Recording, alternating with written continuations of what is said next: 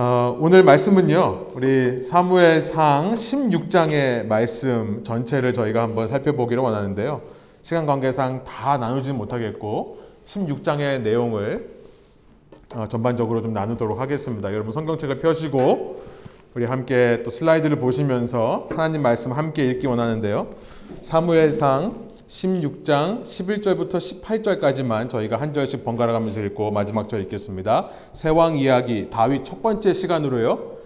이날 이후로 다윗이 야훼의 영에게 크게 감동되니라라는 제목으로 말씀 나누기 원합니다. 제가 11절 먼저 읽겠습니다. 또 사무엘이 이세에게 이르되 내 아들들이 다 여기 있느냐 이세가 이르되 아직 막내가 남았는데 그는 양을 지키나이다.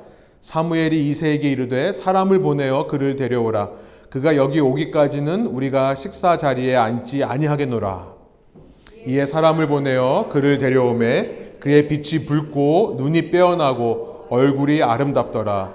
여호와께서 이르시되 이가 그니 일어나 기름을 부으라 하시는지라. 사무엘이 기름 뿔병을 가져다가 뿔병을 가져다가 그의 형제 중에서 그에게 부었더니 이날 이후로 다윗이 여호와의 영에게 크게 감동되니라 사무엘이 떠나서 라마로 가니라. 여호와의 영이 사울에게서 떠나고 여호와께서 부리시는 악령이 그를 번뇌하게 한지라. 사울의 신하들이 그에게 이르되 보소서 하나님께서 부리시는 악령이 왕을 번뇌하게 하온즉 원하건대 우리 주께서는 당신 앞에서 모시는 신하들에게 명령하여 수금을 잘 타는 사람을 구하게 하소서.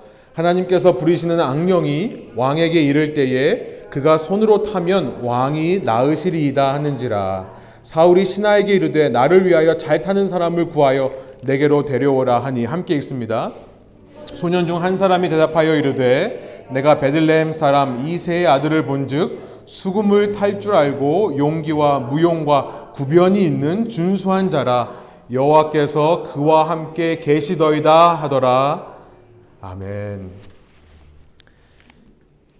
예, 어, 우리가 너무나 잘 알고 있는 다윗의 이야기가 이제 시작이 되는데요. 저는 이 다윗의 이야기를 지난 한 주간 동안에 묵상하면서 이런 생각을 하게 되었습니다. 성경을 읽으면 읽을수록 이 성경에서 말씀하시는 것 중에 놀라운 것을 자꾸 발견하는 것 중에 하나는 뭐냐면 성경에서 기록된 하나님은 세상 종교의 신과는 달라도 너무나 다르다라는 사실입니다. 이 성경 말씀이 만들어지고 쓰여졌던 그 고대 시대에도 여러 종교가 존재했었는데요. 그 종교와 비교해도 그렇고요. 또 오늘날 우리 주위에 있는 뭐 미신들, 여러 가지 종교적인 생각들, 혹은 다른 종교들과 비교해도 하나님이 너무나 다르게 역사하시는 것이 보입니다.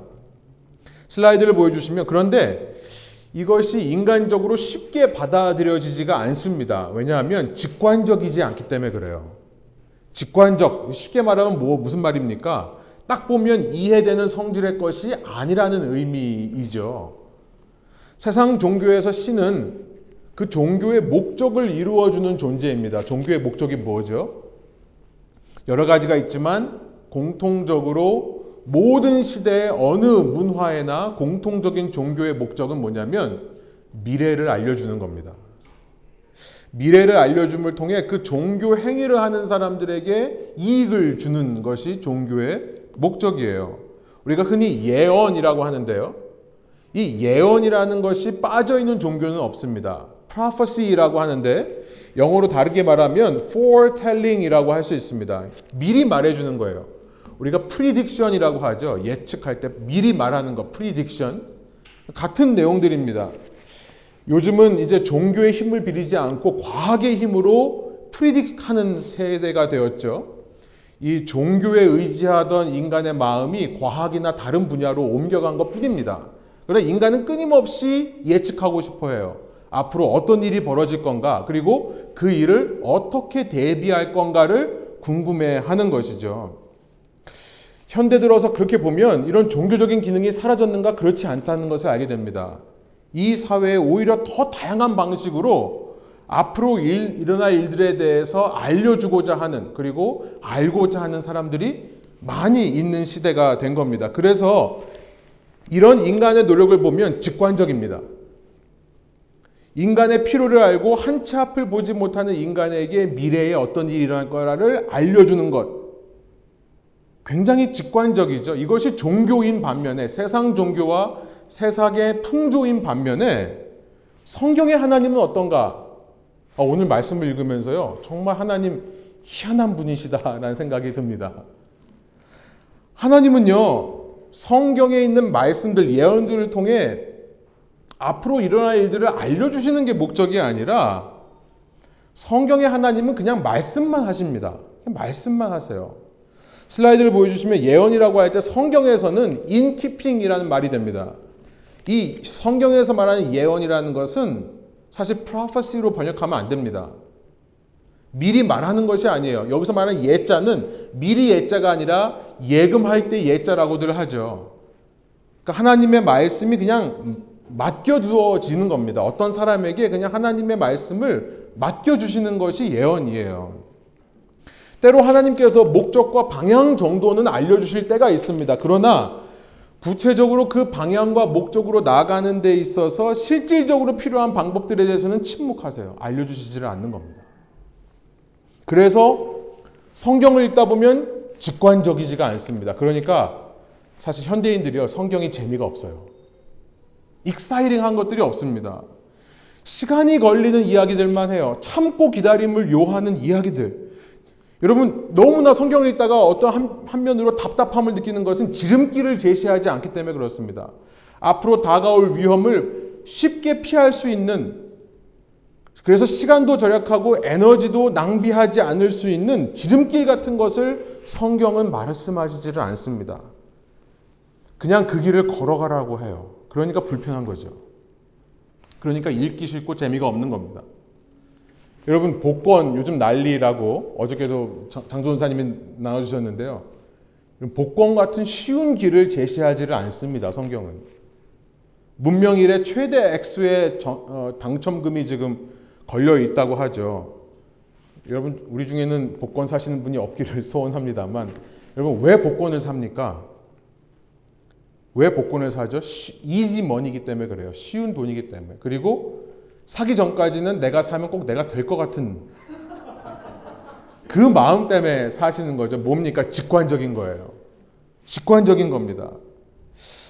이것이 직관적인 본능인데 여러분 세상 종교는 세상 과학은 그런 것들을 충족시켜주는 방향으로 발전해 갑니다만 하나님은 그런 방식으로 역사하시기를 거부하신다는 것이 이 기독교의 참 신앙을 참 어렵게 만드는 요소가 되는 것은 아닌가 생각을 해보게 되는 거예요. 여러분 오늘 우리 가운데 혹시 쉽게 풀리지 않는 문제로 인해 괴로워하시는 분들이 있습니까? 나의 삶의 미래와 목적에 대해 궁금해서 그 답을 찾고자 하십니까? 오늘 그 답을 본문 속에서 찾을 수 있습니다. 이러면 세상 종교 같은 거죠. 그런데 사실 그 주님의 말씀 속에 답이 들어있기는 합니다. 다만 내 직관적인 기대와 다를 뿐이에요. 그걸 한번 살펴보려고 합니다. 이스라엘 왕, 첫 왕이었던 사울이 하나님으로부터 버림을 받습니다. 그 이유에 대해서는 우리가 지난 3시간에 걸쳐서 이 사울의 이야기를 통해 살펴보았습니다. 16장 1절이 이렇게 시작해요. 사무엘상 16장 1절 여호와께서 사무에게 이르시되 내가 이미 사울을 버려 이스라엘 왕이 되지 못하게 하였거늘 내가 그를 위하여 언제까지 슬퍼하겠느냐? 사무엘이 슬퍼했습니다. 이제 그만 슬퍼하고 너는 뿔에 기름을 채워 가지고 가라. 내가 너를 베들레헴 사람 이세에게로 보내리니 이는 내가 그의 아들 중에서 한 왕을 보았느니라 하시는지라. 하나님께서 사울 대신에 다른 한 왕을 이제 세우시기로 결정하셨다라고 사무엘에게 처음 알려주시는 장면인데요. 놀랍게도 사울의 집안이었던 베냐민 지파와는 전혀 다른 곳으로 가라고 합니다. 유다 지파의 베들레헴으로 가라고 하세요. 그 베들레헴이라는 마을에 가면 이세라는 사람이 있다라고 말씀하십니다. 그 아들들 중에 장차 왕이 될 사람을 내가 보았다라고 말씀을 하시는데요. 뭐가 문제입니까? 뭐가 문제죠? 우리가 답을 알기 때문에 사실 성경을 당연하게 읽는데요. 여러분 성경을 처음 읽는다고 생각하고 이 말씀을 읽어보면 문제가 있습니다. 그게 뭐냐면 누군지를 말씀을 안 하시는 거예요. 이제 후에 읽어보겠습니다만 이세의 집안에는 아들이 한 명이 아니라 집안에 일곱 명이 있고요. 또 한 명은 밖에 들에 나가 있어요. 한두 명이 아닌 거예요. 도대체 누구라는 말을 하는 겁니까? 아니, 애초부터 직관적이지가 않은 겁니다. 방향은 말씀하세요. 목적은 말씀하시는데요. 구체적으로 말씀을 안 해주시는 거예요. 아니, 애초부터 베들레헴 이세의 집으로 가되 그 집에는 들어가지 말고 그 집에서 기르고 있는 양떼를 기르는 들로 가면 거기에 한 사람이 양을 치고 있을 텐데 네가 가서 그 사람에게 기름을 부어라. 이렇게 말씀하시면 좋은 편합니까? 그런데 방향을 주시는데 실제로 그 길을 걸어가면서는 계속 모르는 것 투성이에요. 그러니까 고민하게 되죠. 계속 신경을 써야 된다는 겁니다. 이 사람인가? 이건가? 저건가? 이러면서 살아야 된다는 거예요. 직관적이지가 않습니다. 마치 저는 이 빗길에 운전하는 것 같다 이런 생각이 들어요. 제가 엊그제 이제 밤 늦게 집에 들어오는 길에 비가 정말 눈이 보이지 앞이 안 보일 정도로 쏟아져 내리더라고요. 어, 정말 그 I5 프리웨이를 이렇게 내려오는데 북쪽에서 내려오는데 세상에 나뭇잎이 그렇게 빛, 빛처럼 떨어지더라고요. 앞이 보이질 않습니다. 어떻게 해야 되죠? 보이는 만큼만 가는 겁니다. 최대한 속도를 줄이고요. 보이는 만큼만 가는 거예요. 다들. 그 보이는 만큼만 가면 그제서야 또 갈 길이 보입니다. 이거 얼마나 답답합니까? 아니 날씨가 쨍해서 뻥 뚫려 있으면 그 길을 가면서 경치 구경할 수 있잖아요. 좀 여유롭게 갈 수 있잖아요. 아, 목적지는 안다고요. 근데 가는 길에 보이는 만큼씩만 천천히 가야 되니까 그리고 집에 오면 어떨까요? 피곤하더라고요. 온몸이 피곤합니다. 사울의 사무엘이 이 말씀을 듣고 그도 답답했던 모양입니다. 이렇게 이야기를 해요. 2절입니다. 사무엘이 이르되 내가 어찌 갈 수 있으리까? 사울이 들으면 나를 죽이리이다. 하니 여호와께서 이르시되 너는 암송아지를 끌고 가서 말하기를 내가 여호와께 제사를 드리러 왔다 하고 바로 전장 15장에서 사무엘은요 모든 백성이 있는 앞에서 아주 당당하게 사울의 집안을 저주하고 사울을 떠났습니다. 뭐라고 얘기했냐면 15장 33절에 보면 사울 당신의 어머니가 이제 당신 자신은 자식을 낳지 못할 것이다. 온 백성이 모인 앞에서 그 얘기를 합니다. 무슨 말입니까? 사울도 사울의 아들도 이제 대가 끊길 거다 이런 얘기를 하고 가는 거예요. 그러니까 모든 백성의 눈과 귀가 이제 사무엘의 행보에 맞춰지겠죠. 아니 정말 사울이 더 이상 왕이 될 수 없는 건가? 그러면 그 다음을 이어서 왕이 될 사람은 누구지? 사무엘이 사울에게 기름 부어서 왕이 됐으니까 이제 사무엘이 누군가에게 가는 걸 보면 그 사람이 왕이 되겠구나. 백성들이 모를 리 없습니다. 근데 이런 상황에서 하나님은 이 상황을 아시는지 모르시는지 그냥 조용하게 와서 야, 쟤야, 쟤, 쟤한테 가서 기름 부어 그러면 몰래 갈 텐데요. 이런 상황에서 사무엘에게 뿔에 기름을 채우고 어디로 가라 말씀하시면서 어딘지도 말씀을 안 하신다는 거예요. 그가 베들레헴으로 가면 어떤 소문이 퍼지겠습니까? 여기 이세의 집안이 어디입니까? 사무엘이 이세의 집안을 물어봤어. 라고 소문이 퍼지지 않겠습니까? 그런 소문을 들으면 사울이 가만히 있겠습니까? 죽이려고 할 거 아닙니까? 지금 그 얘기를 하는 거예요. 여러분, 이런 말씀을 들으면 마음 한 구석이 답답해집니다. 저만 그런가요? 답답해져요. 하나님께서는 이렇게 위험한 길을 가게 하시면서 누구에게 가야 되는지조차 말씀하지 않고 가라고 하신다는 거죠. 너무나 직관적이지가 않아요. 3절입니다. 그렇게 제사 드린 척 하면서 이세를 제사에 청하라 이렇게 말해요. 말씀하세요. 내가 내게 행할 일을 가르치니 가르치리니 내가 내게 알게 하는 자에게 나를 위하여 기름을 부을지니라. 여러분 3절에 와서 우리는 이런 길로 인도하시는 주님의 깊은 뜻을 발견하게 됩니다. 그곳에 가면 알려주신다는 거예요. 이것이 세상 모든 종교와 세상 모든 과학적인 접근 방법과 다른 주님의 방식입니다. 미리 누구를 만나고 미리 어떤 일이 있을지를 말해서 가게 하는 것이 아니라 아니 끝까지 그 사람의 이름이 누군지는 16장에서 말하지를 않습니다. 16장은 우리는 누구 그 사람 이름을 알고 있잖아요. 그런데 그 사람의 이름이 끝까지 안 나타나요. 딱 한 번 등장하고 없어집니다. 그 의도가 있는 것 같아요. 일부러. 하나님께서 미리 알려주시는 게 아니라 그러나 그 말씀을 듣고 순종해서 가면 거기서 말씀하시는 하나님이시라는 거예요. 이게 무슨 말입니까?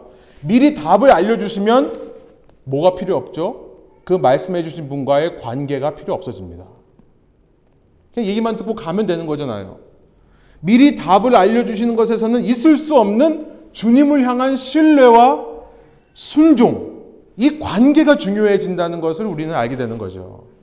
바로 그것 때문에 주님께서 이렇게 인도하신다는 사실입니다. 슬라이드를 보여주시면 저는 이렇게 표현해 봤습니다. 하나님은 미리 말씀하시는 분이 아니라 그곳에서 말씀하시는 분이다. 좀 썰렁한데요. 영어로 어떻게 되는지 한번 맞춰, 라임을 맞춰보려고. 하나님은 foretelling 하시는 분이 아니라 they're telling 하시는 분이다. 그곳에서 말씀하시는 분이다. 성경에 하나님은 먼저 약속을 하십니다만 그 약속이 어떻게 구체적으로 이루어지는지에 대해서는 침묵하십니다. 그보다 그 말씀을 듣고 매일매일 순종하며 가는 관계를 기뻐하시는 거예요. 그렇게 순종하며 매일매일 그만큼만 나아갈 때 딱 거기서 보이는 것이 또 있습니다. 거기까지 가면 거기서 보이는 게 또 있어요. 이것을 어떻게 설명할 수 있을까요? 여러분, 아브라함의 이야기가 생각이 납니다. 너는 고향과 친척과 아비의 집을 떠나 내가 내게 보여줄 땅으로 가라. 창세기 12장 1절에서 그렇게 말씀을 하시는데요. 내가 내게 보여줄 땅으로 가라. 그럼 가만 생각해 보면 우리는 이 질문을 하지 않을 수가 없어요. 어딘데요? 어디를 말씀하시는 거예요? 주소를 알려주셔야죠. 도대체 어디로 가라는 겁니까? 생각해 보세요. 말이 됩니까? 너는 지금 너가 익숙해 있는 이곳을 떠나 내가 내게 보여줄 땅으로 가라. 이게 무슨 말이죠, 도대체? 내가 내게 보여줄 땅으로 가라. 이게 뭐, 무슨 말입니까? 생각해보면 이해가 안 되는 거예요. 아니, 좀, 어, 좀 알려주셔야 그곳의 물가가 얼마인지, 뭐 평균 연봉은 얼마인지, 뭐 평균 수입이 얼마인지는 좀 계산하고 또 데모그래픽을 좀 따져서 가야 될 거 아닙니까? 우리는 이렇게 질문할 수밖에 없죠. 그런데 아브라함은 그렇게 묻지를 않습니다. 창세기 12장 4절을 보여주시면 그 말씀을 듣고 그냥 말씀을 따라 갔대요. 어딘지는 모릅니다. 그런데 그 순간순간 한 걸음 한 걸음 보여주신 데까지만 말씀을 듣고 순종해 따라간 겁니다. 그랬더니 점점 더 서쪽으로 서쪽으로 갑니다. 남쪽으로 남쪽으로 내려가다 보니 가나안 땅이라는 곳을 만나요. 여러분 하나님께서 처음부터 가나안 땅으로 가라고 하신 것이 아니라는 것을 알게 돼요. 다시 읽어보니까요. 그냥 보이는 만큼만 따라가다 보니까 가나안에 도착했고요. 가나안에 도착했을 때 그때 하나님이 말씀하십니다. 7절이에요. 창세기 12장 7절. 여기가 내가 말한 바로 그 땅이다. 이제서야 말씀하신다는 겁니다. 떠나라라고 하는 큰 방향성은 주셨지만 어디로 갈지는 말씀 안 하시는 하나님. 왜 그럴까요? 하루하루 걸어가며 주님과의 관계 속에서 주님을 의지할 것을 원하시기 때문이라는 것을 알게 되는 거죠. 미리 말씀하시는 것이 아닌 거기서 말씀하시는 하나님. 그런 하나님과의 관계 속에서 아브라함은 내가 가는 만큼만 주님을 보게 되는 겁니다. 이게 중요해요. 내가 가는 만큼만 주님을 알게 되는 거죠.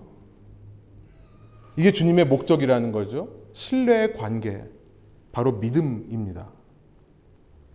이것이 모리아 산에서 절정에 이릅니다. 클라이맥스예요. 모리아 산 위에서 드릴 제물, 그 숫양에 대해서 미리 알려주시지를 않습니다. 그 산의 정상에 올라갔을 때에만 야훼 이래 주님께서 친히 제물을 준비하셨다라고 하는 그 주님에 대해 알게 되는 거예요. 오직 산 정상에서만 아, 하나님은 이제 역사 속에서 인간의 모든 죄를 대신해서 대신 피를 흘릴 숫양을 준비하고 계신다는 것을 힌트하는 겁니다. 그 산 위의 정상에서만 만날 수 있는 하나님. 그런 길을 걸어간 아브라함이었기에 그가 성경 최초로 하나님의 벗, 하나님의 친구라는 칭호를 받게 되는 것입니다. 사무엘상 16장에 보면 하나님께서 사무엘에게 동일한 믿음을 요구하시는 것 같아요. 사무엘은 어려서부터 주님의 음성을 들었던 자입니다. 그런데 하나님께서는 아직도 더 그에게 이 믿음, 신뢰의 관계를 원하시는 것 같아요. 그래서 목적지를 말씀하지 않고 가라고 하시는 거죠.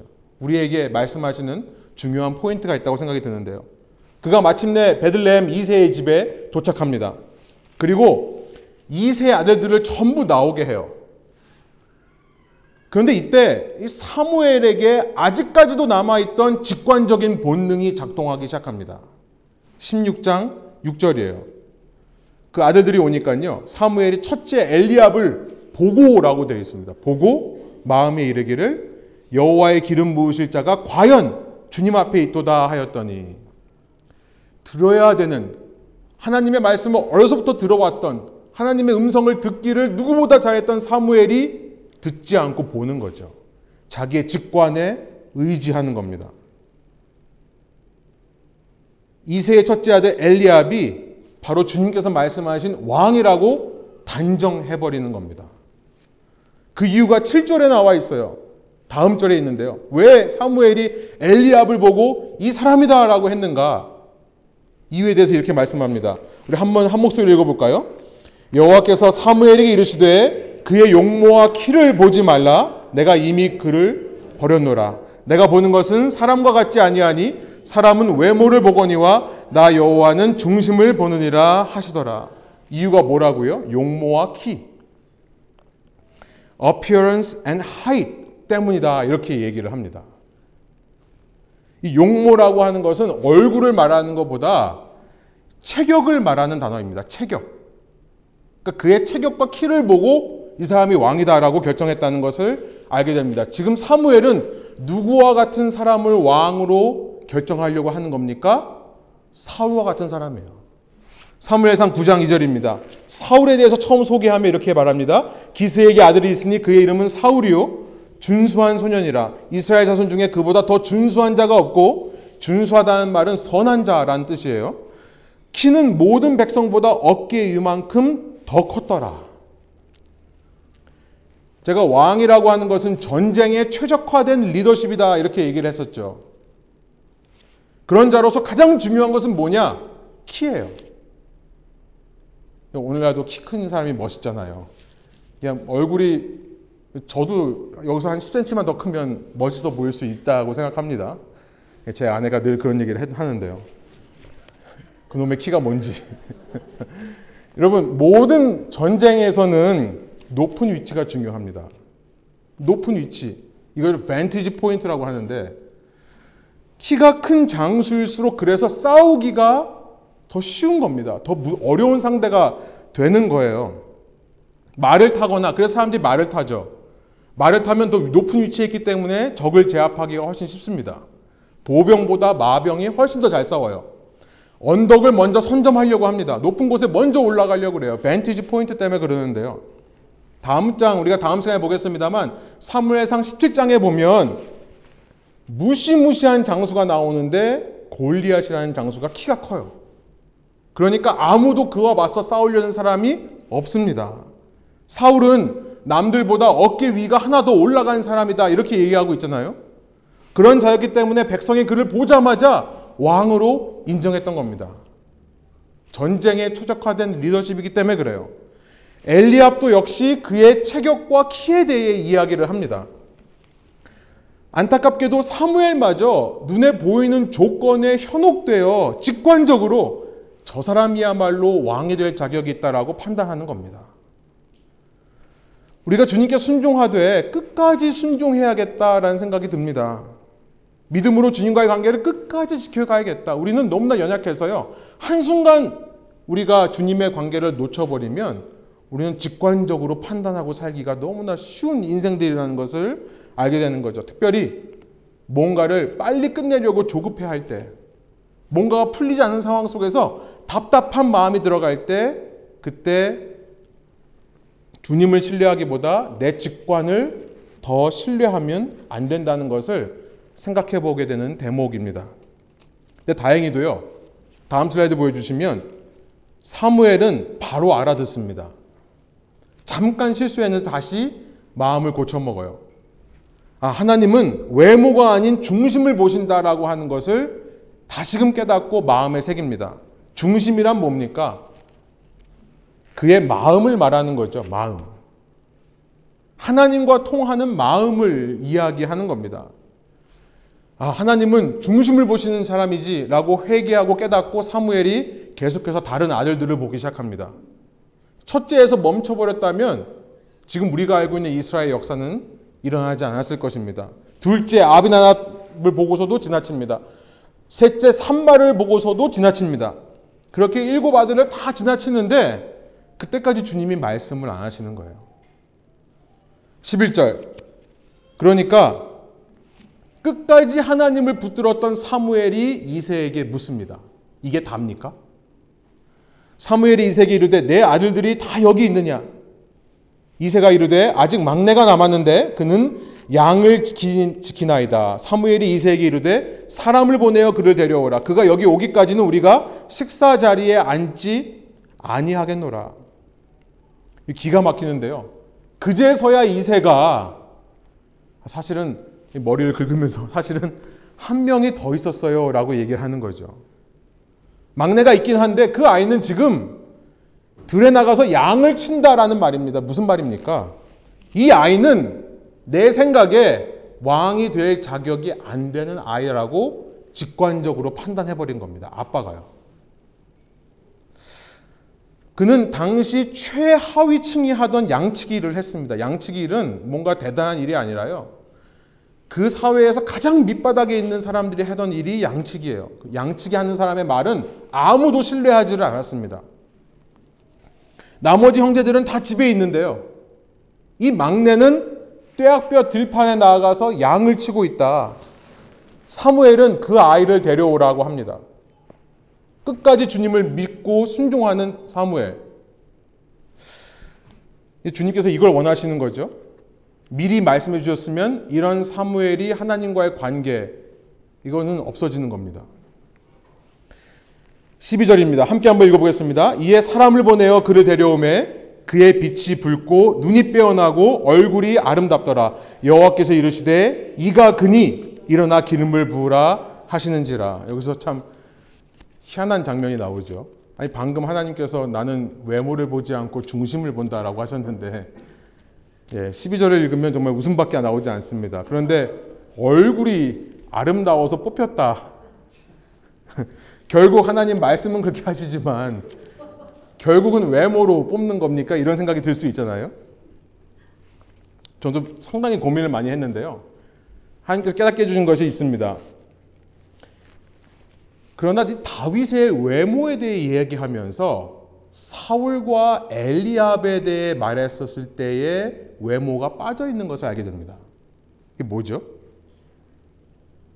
이 막내 아들, 이 막내 아들에 대해서 얘기를 하면서 사울과 엘리압을 보며 아, 이 사람은 왕이 될 사람이다 했던 그것을 빼요. 키입니다. 키. 체격이에요.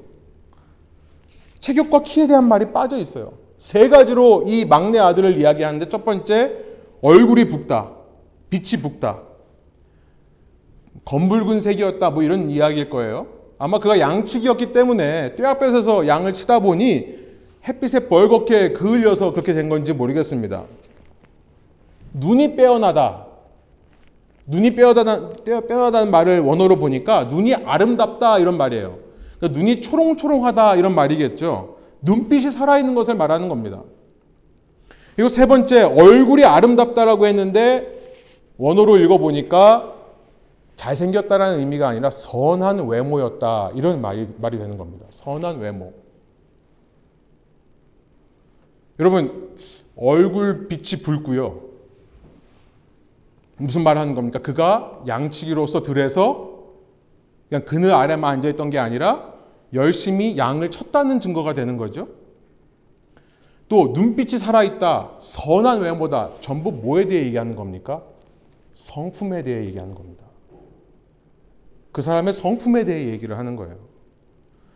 그가 양치기를 얼마나 성실하게 했는지가 검붉은 피부에서 드러나는 것이고요. 여러분 눈빛이 초롱초롱하다 이것만큼 성품을 말하는 단어는 저는 없다고 생각합니다. 제가 한때 학원에서 아이들을 강사로 가르친 적이 있었는데요. 제가 늘 그런 얘기를 했어요. 너희 중에 누구는 지금 눈빛이 흐리멍텅하고 너희 중에 누구는 지금 눈빛이 초롱초롱하다. 진짜로 강의를 강사를 하면서 아이들을 볼 때요. 눈빛이 초롱초롱한 아이들은 그의 열정과 관심이 보입니다. 설교 시간에도 마찬가지입니다.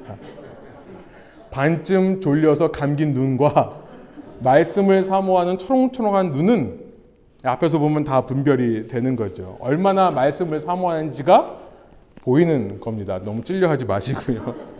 무엇보다 중요한 것은 선한 외모입니다. 여러분, 우리 몸 전체 중에 우리가 어느 부분을 볼때그 사람이 선하다라고 느끼는 부분이 있습니까? 여러분, 팔다리가 길면 선한가요? 키가 크면 선합니까? 여러분, 눈, 코, 입이 잘생겼으면 선합니까? 그럼 저 같은 사람은 선할 수가 없는 겁니까? 예, 눈만 보고 코만 보고 입만 보면 참 희한한 조합인데 그런데 그 사람의 얼굴 표정을 보고 우리가 선한 사람이라는 것을 알게 되죠. 그 사람의 팔다리를 보고 선하다고 느끼지 않습니다. 얼굴 표정을 보고 선하다라고 우리가 하지 않습니까? 여러분, 마음의 중심은 외모로 드러나게 되어 있습니다. 이 마음의 성품은 얼굴 표정과 눈빛으로 드러나게 되어 있는 거예요. 그의 말이 아니라요. 여러분, 말로써 무언가를 말하는 것은 커뮤니케이션에 있어서 많아봐야 10%에서 15%라고 얘기를 하죠. 100% 중에 10에서 15%만 말로 전달이 된다는 거예요. 내가 아무리 사랑한다, 사랑한다 하더라도 말로만으로는 안 됩니다. 뭐죠? 바디 랭귀지. 우리의 몸짓과 자세와 우리의 눈빛과 우리 얼굴 표정으로 말하는 것이 85%에서 90%라는 거예요. 특별히 영성이라는 것이 그렇습니다. 슬라이드 보여주시면 영성이란 뭡니까? 우리가 경건이라고 말 하는데요. 주님과의 관계를 말하는 거죠. 가들리니스. 사랑하는 사람을 닮는 것처럼요. 경건한 사람은 영성이 깊어지는 사람은 자기가 사랑하는 하나님과 닮아가기 때문에 godliness라고 표현을 하죠. 그게 경건입니다. 이는 우리의 말이 아닌 우리의 바디랭귀지로 눈빛과 얼굴 표정으로 드러나는 것입니다. 예수님을 열심히 믿고 경건을 추구하는데 눈빛이 여전히 사람들을 볼 때 날카로운 사람, 악의를 가지고 누군가를 바라보고 어떻게 해서든지 상대의 흠만을 찾아내려고 하는 사람, 그럴 수 없습니다. 정말 하나님을 사랑하고 주님을 경건하게 따라가는데 시기하고 조롱하는데 눈이 빨리 돌아가는 사람은 있을 수 없습니다.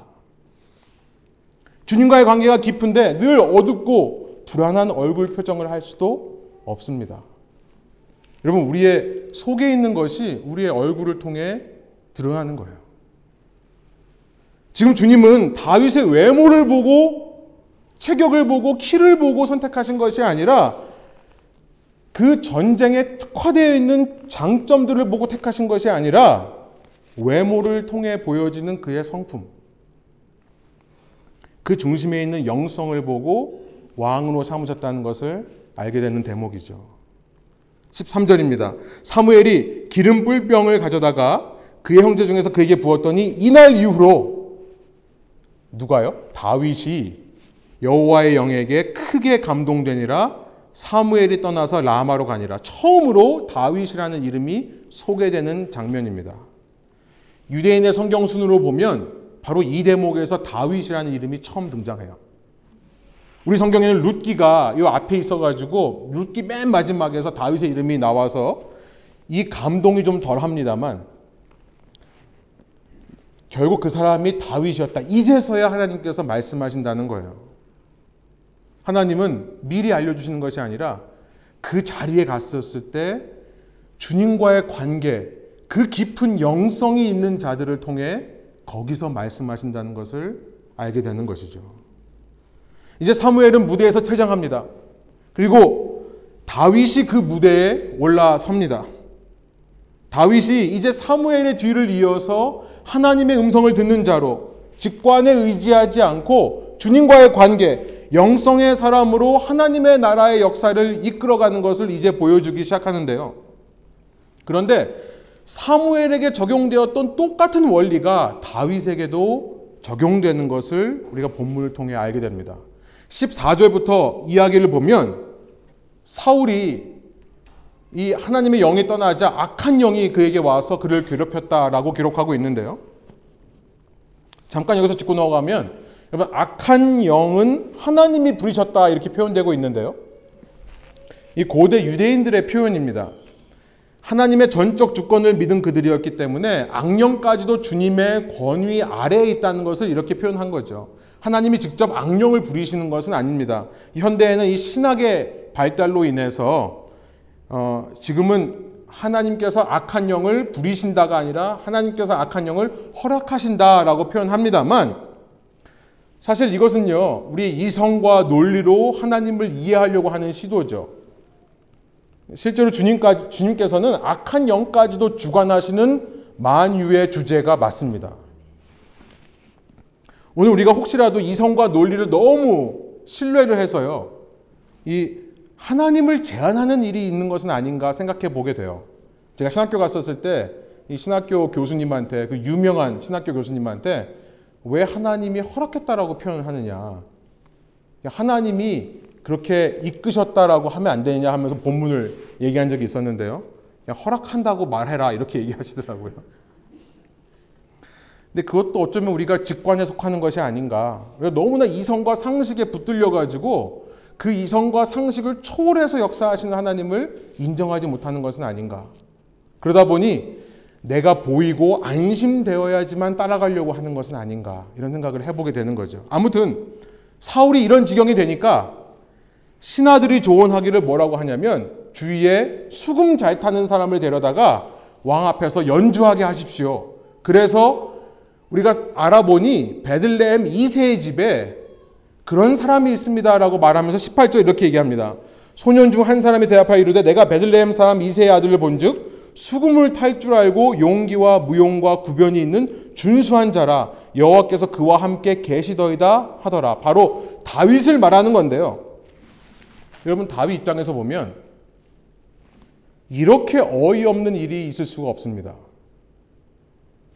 그는 방금 뭘로 기름 부음을 받았다고요? 왕으로 기름 부음을 받았어요. 그런데 그가 하는 일이 뭡니까?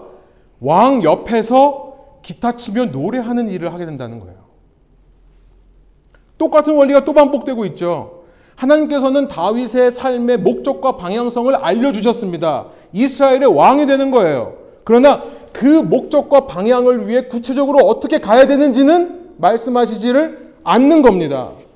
오히려 왕이 아닌 왕 옆에서 노래하는 자로 왕의 신하로 왕을 섬기는 자리에 집어넣으세요. 여러분 우리 같으면 어떻게 느꼈을까요? 하나님 이거 나 배신하는 거 아니야? 그렇게 느끼지 않았을까요? 도대체 하나님 나한테 왜 이러세요? 이러지 않았을까요? 우리 같으면 아, 내가 왕으로 기름 부음 받았으면 이제부터 나는 왕이 되기 위해 내 모든 시간과 에너지를 쓸 거다. 그 왕이 되기 위해 최단 길은 길은 무엇인가? 지름길은 무엇인가? 가장 빨리 왕이 될 수 있는 길이 무엇인가? 아마 가장 적은 시간 동안에 최대 효율로 그 일을 이룰 수 있는 방법을 모색해 볼 겁니다. 그런데 사울이라고 하는 하나님이 버린 왕의 왕위를 계속 이어가는 일을 돕기 위해 그 옆에서 연주를 하라니. 차라리 기회를 봐서 내가 내 손으로 사울을 없애고 내가 왕으로 올라서려 하려고 하는 것이 우리의 직관적인 태도가 아니겠습니까? 그런데요, 다윗은요, 그렇게 이해가 안 되는 상황 속에 그렇게 이유를 알 수 없는 결과를 볼 수 없는 길이라도 순종했다는 겁니다. 그는 자신의 미래에 일어날 일들에 대해서 미리 알고 효과적으로 대처하기 위해 모든 시간과 에너지를 쓰기보다 하루하루 주님께서 보여주시는 만큼만 간 거예요. 하루하루 주님께서 허락해 주신 삶에 최선을 다한 겁니다. 아니, 그의 지금까지의 삶이 바로 그것을 위한 훈련 과정이었다는 것을 알게 돼요. 다윗의 관점에서 이 이야기를 한번 상상해 보세요. 이세의 막내로 태어났습니다. 아버지의 귀여움과 사랑을 독차지할 줄 알았는데 그러기는커녕 집 밖으로 내몰려서 당시 뚜리지 직, 뚜리디 직종이라고 하는 아무도 하기 싫어했던 양치기라는 일로 목자로 하루하루를 살아야 하는 상황. 내 미래는 무엇인가? 나를 향한 하나님의 주님의 뜻은 무엇인가를 늘 고민하고 혼란스러워하지 않았겠습니까? 나는 다른 형들처럼 집에서 제대로 된 교육도 못 받아요. 우리 다음 장에 보겠습니다만 나는 다른 형들처럼 전쟁에 나가서 남자답게 용사로 싸우지도 못해요. 그냥 양치기를 하면서 양을 보호하기 위해 태어난 사람인 것처럼. 그런데요. 양치기를 하면서 양을 보호하기 위해 사자와 곰과 싸우기를 시작합니다. 이제 17장에 나오겠습니다만 그는 사자와 곰과 싸우며 주님께서 나를 구원하시는 손길을 느꼈다라고 고백을 합니다. 뭡니까? 18절에서 말하는 것처럼 용기와 무용을 거기서 배운 겁니다. 이 막내가 어떻게 무용과 용기를 얻을 수 있었는가? 이미 그런 훈련이 있었던 거예요. 내가 알지 못하는. 다음 슬라이드 보여주시면 그렇게 양치기를 하면서 쉬는 시간에 남는 시간에 띵가띵가 기타를 친 겁니다. 수금을 탄 거예요. 그러면서 이스라엘 하나님을 찬양하는 일을 했죠. 이 바쁘게 유대인 성인 남자로 교육을 받고 뭐 토라를 외우고 이런 걸 했으면 이런 시간이 없었을 겁니다. 양치기를 하다 보니까 수금을 타면서 자기가 스스로 노래를 지어 자기가 스스로 가사를 붙여서 하나님을 찬양하는 일을 했어요. 이 모든 시간이 헛된 시간이었습니까? 아니라는 거예요. 다윗이 시편에 수많은 쓸 수 있었던 원동력이 바로 여기서부터 나온 것이 아니겠습니까? 그 시간들을 통해 자기도 모르게 자기 내면에 영성이 쌓아져 가는 겁니다. 내면의 성품이 훈련되어 갔던 거예요. 그래서 수금 타는 것을 거기서 배웠습니다. 여러분, 내 내면의 영성이 쌓아지니까 내 말하는 것도 영성이 담기고 성품이 담긴 말을 하게 됐겠죠. 구변이 거기서 나온 거다. 그리고 준수한 자가 되었다. 원어로 보면 매력적인 사람이 되었다는 말인데요. 그의 내면의 매력이 그로 하여금 양치기로부터 궁궐에 입성해서 사울왕 바로 옆에서 악령을 내모는 자로 쓰임받는 그런 매력으로 작용한 것이 아니겠습니까? 그렇게 해왔던 주님이 앞으로도 나는 비록 왕으로 기름 부음을 받고도 왕의 신하로 노래하는 자로 서 있지만 내 앞길은 비록 보이지 않지만 그러나 그랬던 하나님이 약속하신 왕의 자리까지 신실하게 인도하실 것을 그가 그 순간에 신뢰하며 나갈 수 있지 않았겠습니까? 참된 지도자는요, 그 자리에 맞게 연단되는 건데요. 오랜 연단을 거쳐서 합당한 자로 서게 됩니다. 그때까지 필요한 것은 하루하루 주님을 신뢰하는 거예요. 이끄시는 데까지 믿음으로 나아가는 일 뿐인 것입니다. 그리고 그런 신뢰관계와 믿음으로 하루하루를 살 때 그의 내면의 영성이 그의 얼굴로 눈빛과 얼굴 표정으로 드러나게 되는 것입니다. 여러분 이러한 성숙은요 지름길이 없어요. 세상 종교에서 말하는 것은 지름길입니다. 그들은 미래에 대한 해결책을 제시하면서 결국 그 신에게 제사하고 그 논리를 받아들이고 그 과학적인 방법을 신봉하며 그의 신령한 제사장들이 하는 말을 들으면 모든 것이 문제 없다라고 헛된 약속을 해줍니다. 그러나 본문 14절부터 18절에 있는 사울의 모습 속에서 저는 이렇게 표현을 해봤어요. 주님의 영이 임재하지 않고 주님의 영을 임대하는 사람의 비극을 보게 됩니다. 자기 스스로 성령 충만을 구하며 내면의 영성을 쌓아가지 않고 그렇게 성령 충만한 사람 곁에만 있으면 그 영향력을 받아서 나의 문제가 해결될 수 있다라고 믿는 사람들, 지름길을 택하려고 하는 사람들, 성화를 근시안적으로 접근하려고 하는 사람들, 요한복음 4장의 유물가의 여인처럼 영원히 목마르지 않는 물로 내 속을 채우기보다 오늘 마시고 내일 갈급해질 그 우물물만을 길러 나오는 그런 사람들. 그와는 반대로 다윗은요, 정말 바른 길을 가지만 결코 우리가 보기에 직관적이지 않은 길을 간다는 것입니다. 우리의 상식과 이성으로 받아들일 수 없는 길을 간다는 거죠. 철저하게 감추어진 길. 그런데요, 가만 생각해 보면 사무엘도 그 길을 걸어왔습니다. 엘리 밑에서요. 전환의 시기에 아무도 하나님의 마음을 알아주지 않을 때 새로운 지도자로 사무엘이 서야 된다는 목적과 방향성으로 등장했는데요. 정작 그는 하나님의 음성을 듣지도 못하는 엘리 밑에서 성장했어야만 했습니다. 이제 동일한 원리가 사울이라는 악한 왕 아래에서 살아가는 다윗을 통해 이루어집니다. 여러분 상상해 보세요. 내가 어떤 사람 밑에서 이제 살아가야 되는데 그 사람이요, 내 상사가요, 악령에 쓰인 자라고 생각해 보세요. 근데 그 악령에 쓰인 자 밑에서 훈련받는 겁니다. 가시밭길이에요.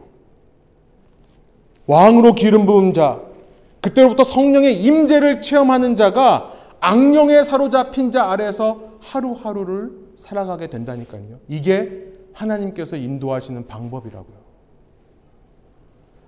사랑하는 여러분, 동일한 원리가 오늘 우리에게도 이루어지는 줄로 믿으시기 바랍니다. 혹시라도 오늘 풀리지 않는 문제로 인해 괴로워하시는 분들이 있다면 내 삶의 미래와 목적에 대해 궁금해하고 답을 알고자 하는 분이 있으시다면 오늘 중, 우리의 중심으로부터 고민해야 될 문제는 바로 주님과의 관계라는 것을 기억하시기 바랍니다. 나의 영성이라는 거예요. 어떤 상황으로 주님께서 인도하시던 간에 그 가운데서 끊임없이 나의 영성을 하루하루 쌓아갈 때 언젠가 그것이 빛을 볼 날이 올 것이고요. 하나님은 바로 그렇게 우리가 소원하는 관계를 얻기 원하는 그 마음을 기뻐하시고 바라보고 계신다는 사실이에요. 이날 이후로 다윗이 다윗의 영에 크게 감동되었다라고 합니다. 그 감동되었던 자로서 어떤 삶을 추구하는가가 이 말씀 속에 드러나 있습니다. 자꾸만 미래를 알아서 쉬운 지름길로 가려고 하는 것이 아닌 그 상황 속에서 오히려 나를 괴롭히고 힘들게 하는 사람들 속에서 하나님을 신뢰하는 거죠. 영성의 중심을 지키는 것. 이런 참된 영성을 훈련한 다윗이 그래서 시편 23편을 보면 그 영성이 훈련되는 곳은 사망의 음침한 골짜기라고 고백한 것 같습니다. 원수의 목전에서 그 영성이 훈련된다는 것을 고백하게 되었는 것 같습니다. 우리가 요즘 매 성경에서 다니엘을 묵상하고 있죠. 다니엘도 마찬가지죠. 그의 영성이 쌓여져 가는 곳은 어딥니까? 성전이 있는 예루살렘이 아니라 이방신을 섬기는 이방 나라의 이방 왕 앞이었다는 것을 우리가 기억할 필요가 있는 겁니다. 그래서 오늘 감사할 수 없는 상황에도 기뻐할 수 없는 상황에도 감사하고 기뻐할 수 있는 저와 여러분 되기를 소원합니다. 주님께서 내 앞길을 아시기 때문에 나는 알 거 없습니다. 그저 나의 미래를 붙들고 계신 주님께 더 가까이 나아가는 길밖에는 없는 것입니다. 바로 그것을 원하시는 분이 이 성경의 하나님이시라는 사실이에요. 다른 신과 다른. 오늘 우리 중에 누가 세상 종교처럼 그렇게 직관적이지 않은 그러나 참된 관계의 깊이가 있는 그분의 나를 향한 계획을 신뢰하고 그분을 더 의지하겠습니까? 그를 통해 여러분의 외모로 주님을 아는 중심이 표현되어 주위 사람들에게 선한 영향력을 나눠줄 수 있는 저와 여러분 되시기를 소원합니다. 기도하겠습니다. 시간이 많이 가서요. 제가 기도하고 축도하고 제가 마치도록 하겠습니다.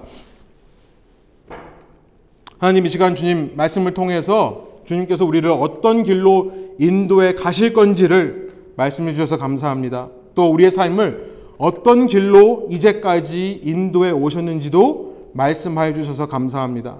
우리는 너무나 직관적인 답을 쉬운 해답을 지름길을 찾는 그런 마음으로 주님을 찾는지 모르겠지만 주님께서 우리에게 향하신 뜻과 계획은 우리가 생각하는 뜻과 계획보다 훨씬 더 위대하고 높고 넓다는 것을 이 시간 다시 한번 인정하며 나의 미래를 알고자 노력하는 것이 아닌 나의 미래를 알고 계시는 주님을 더 알기 위해 노력하는 저희의 삶 될 수 있도록 합당한 적용과 결단을 하는 저희의 인생 되게 하여 주옵소서.